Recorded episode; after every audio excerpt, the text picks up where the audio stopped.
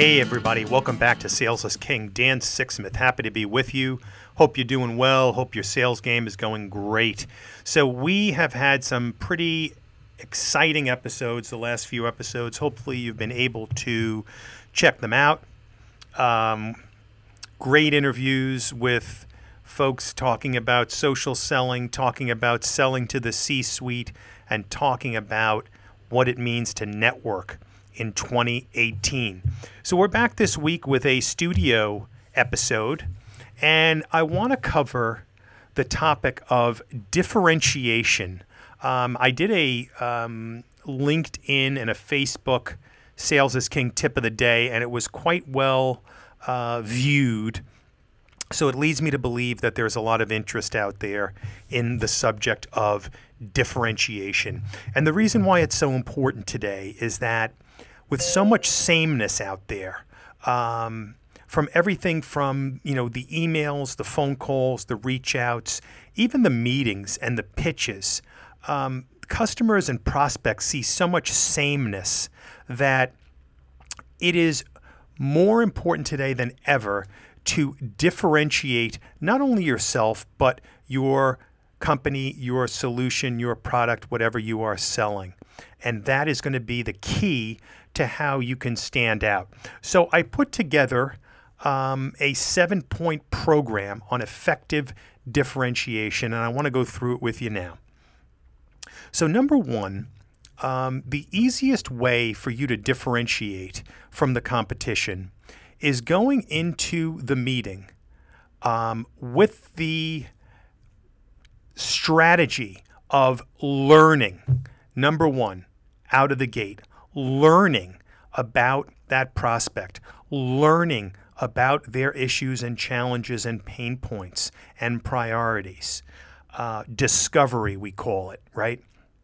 Asking the right questions, showing the prospect that you are not coming in with the intention of pitching and trying to ram something down his or her throat, but you're coming in in a very smart and deliberate fashion, trying to gain understanding, as my friend Jerry Acuff calls it, um, to understand what their issues and challenges are. So, ahead of time, you've got to prepare the questions. Um, and the questions are going to come out of the research.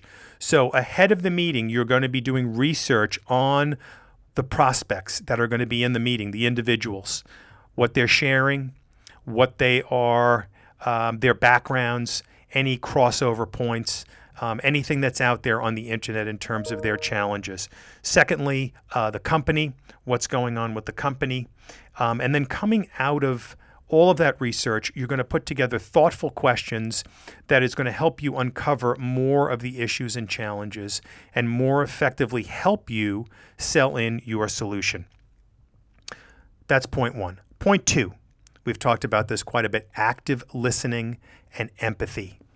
Point two active listening and empathy. So when the customer is talking and answering your questions, it is critical to be laser focused on what they are saying, taking notes, um, showing demonstrative body language where you're leaning forward, you're nodding, you're, um, you know, shaking your head, uh, you are leaning forward in your chair. I've talked about this quite a bit, and I think I'm going to do a little webinar on active listening because it's so critical today. And what I see a lot of salespeople today missing on the cues because they're starting to think about what they're going to say or how they're going to go into their pitch, and they miss the key information that the client presents.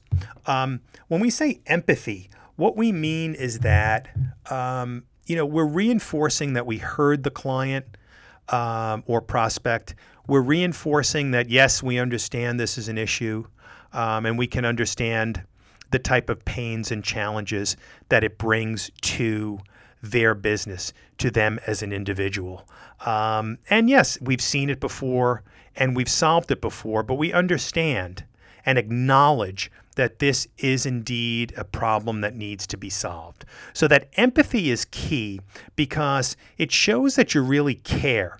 You know, you're there to try and help them solve a problem versus being there to try and sell them something and make yourself successful at potentially their expense. So, very important active listening and empathy. Point number three um, we have to start to get good at creating what I call dis ease with the status quo. So, you know, we're able to do this if we ask the right questions, certainly, about the current situation. And of course, you know, we're going to know going in what our solution or product, what issues they typically solve. So, one of the things we need to get good at is certainly getting the customer to think about the current situation and start to get uncomfortable with it. Um, some prospects that we meet are already uncomfortable. They know that they have a need. But many that we do meet do not know that they have a need, and they are not uncomfortable necessarily with their current situation. So um, we know how important it is today to go in and sell change. The only way you can effectively sell change is to demonstrate to the prospect what their current state is costing them today, how dangerous it is to not move forward. Because we talk about risk quite a bit. Buyers feel that sellers do not understand the risk that they take when they move forward and stick their neck out and spend money. So, what buyers need to do, what sellers need to do, is show buyers that there is more of a risk to them to stand still. So, we need to create disease, dis-ease, not disease, but dis-ease with the status quo. We need to make the status quo painful. And we do this with our questions, and we do this with delivering insights. We do this with a effective and personalized um, pitch. Okay, hope you're with me now. Um, number four is add value. You know, you've heard me say this zillions of times if you're a regular listener, but it is so true. Um, we have to come in there and add some value. Uh, we have to educate. We have to show the prospect um, something they didn't know. Whether it's a case study from another one of our clients, whether it's a new research report, um, but something that is going to get them to say, wow, I did not know this. And wow, this is a pretty interesting salesperson that I have in front of me. And I bet he's going to be able to help me with some issues because he's got some very interesting knowledge that he's imparting. Uh, to me today. So the value comes out of proper preparation, the value comes out of the question asking, and the value comes out of the insights that you're going to be able to deliver um, and personalize based on the research that you've done and or based on the answers that you get. Um, so very important. Number four, add value. Number five, right? Actually talk about how you are different than the competition, right? Make that comparison and contrast, particularly if you're in the running with a couple of other or more um, competitors. You know, talk about how you are different, whether it's the team, whether it's the customer experience, whether it is the delivery, the project management, um, the capabilities, the differentiating capabilities that no one else has. This is going to be part and parcel of your pitch, comparing and contrasting to the competition. The overall value, you know, be able to have an ROI analysis or a TCO analysis or something that proactively shows them the money because not everyone is going to do that. So, you know, have the ROI analysis done, have your value analysis done. Talk about the areas where you are head and shoulders above the competition and why they need to go with you versus the others that are out there. case studies can be exceptionally valuable. Um, you know, the results that you have delivered. Perhaps you're an expert in that industry um, and you've done this with their competition. Or perhaps you have a longer history. Or perhaps you have a technology that's uh, faster and more efficient. So, all of this is stuff that we should be good at because we're going to be talking about ourselves, about our company. But the key to remember is that it doesn't come until much later in the conversation because we need to personalize and tailor these differentiating benefits around the issues and challenges that we uncovered. Okay, great. That's point five, moving right along. Point six, you know, establish yourself, the salesperson, as someone that is vital to this process. Too many times in sales, I see perhaps that we undervalue ourselves. You know, we diminish that we are just kind of the, you know, person that's teeing up the conversation. No, we need to be the expert.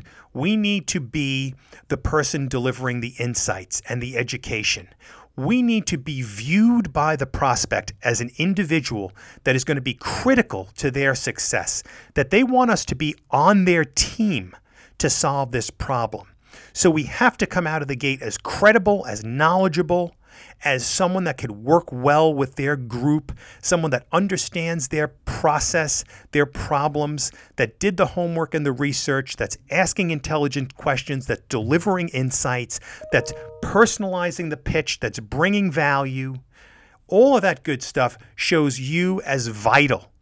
You know, yes, there'll be other subject matter experts or sales engineers, but ultimately, you want them to pick up the phone and call you. So you need to work on that as a subject matter expert, as a team leader, um, as someone that's going to k- take control of the process. Lastly, point seven, and can't call it any less important than the others. Number seven, your follow up and your communications after the meeting must also differentiate, right? So many people they leave the meeting they send this you know they go into chase mode they start sending you know hey where you know have you made a decision yet? Or hey you know do you need anything else? Or hey you know when can we get started? That is not effective today. Um, differentiate your follow-up. Hey tom great meeting. Just came across a fantastic article that that completely typifies what we talked about in the meeting. Hope you enjoy it. Here's the link. By the way, let me know if there's anything I can help you with. Speak soon. Boom.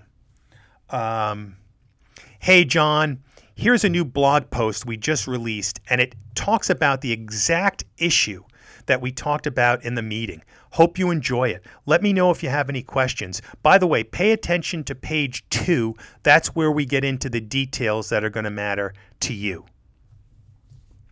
Or, Hi Sarah, here's my latest video that I pushed out on LinkedIn.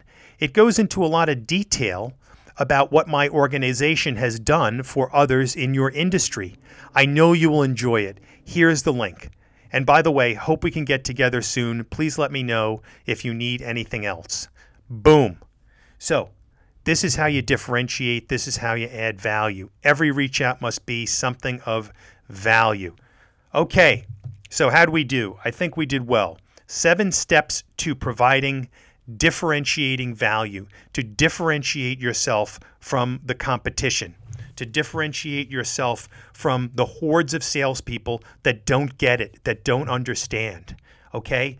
That differentiating yourself as a modern sales exec that's out there, that's doing the business, that knows how to sell in the digital age. So, Let's think about this as we go forward. Let's figure out how we differentiate, how we continue to crush our quota, how we continue to drive new business and new relationships. Okay, guys, thanks so much. Great to connect up again. Again, thank you for all of your support.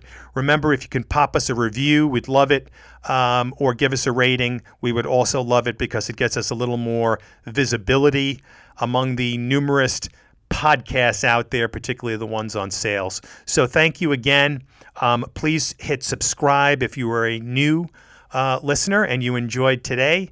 And please forward this on to any of your friends or colleagues that you think will like it. Until next time, this is Dan Sixsmith for Sales is King. Peace.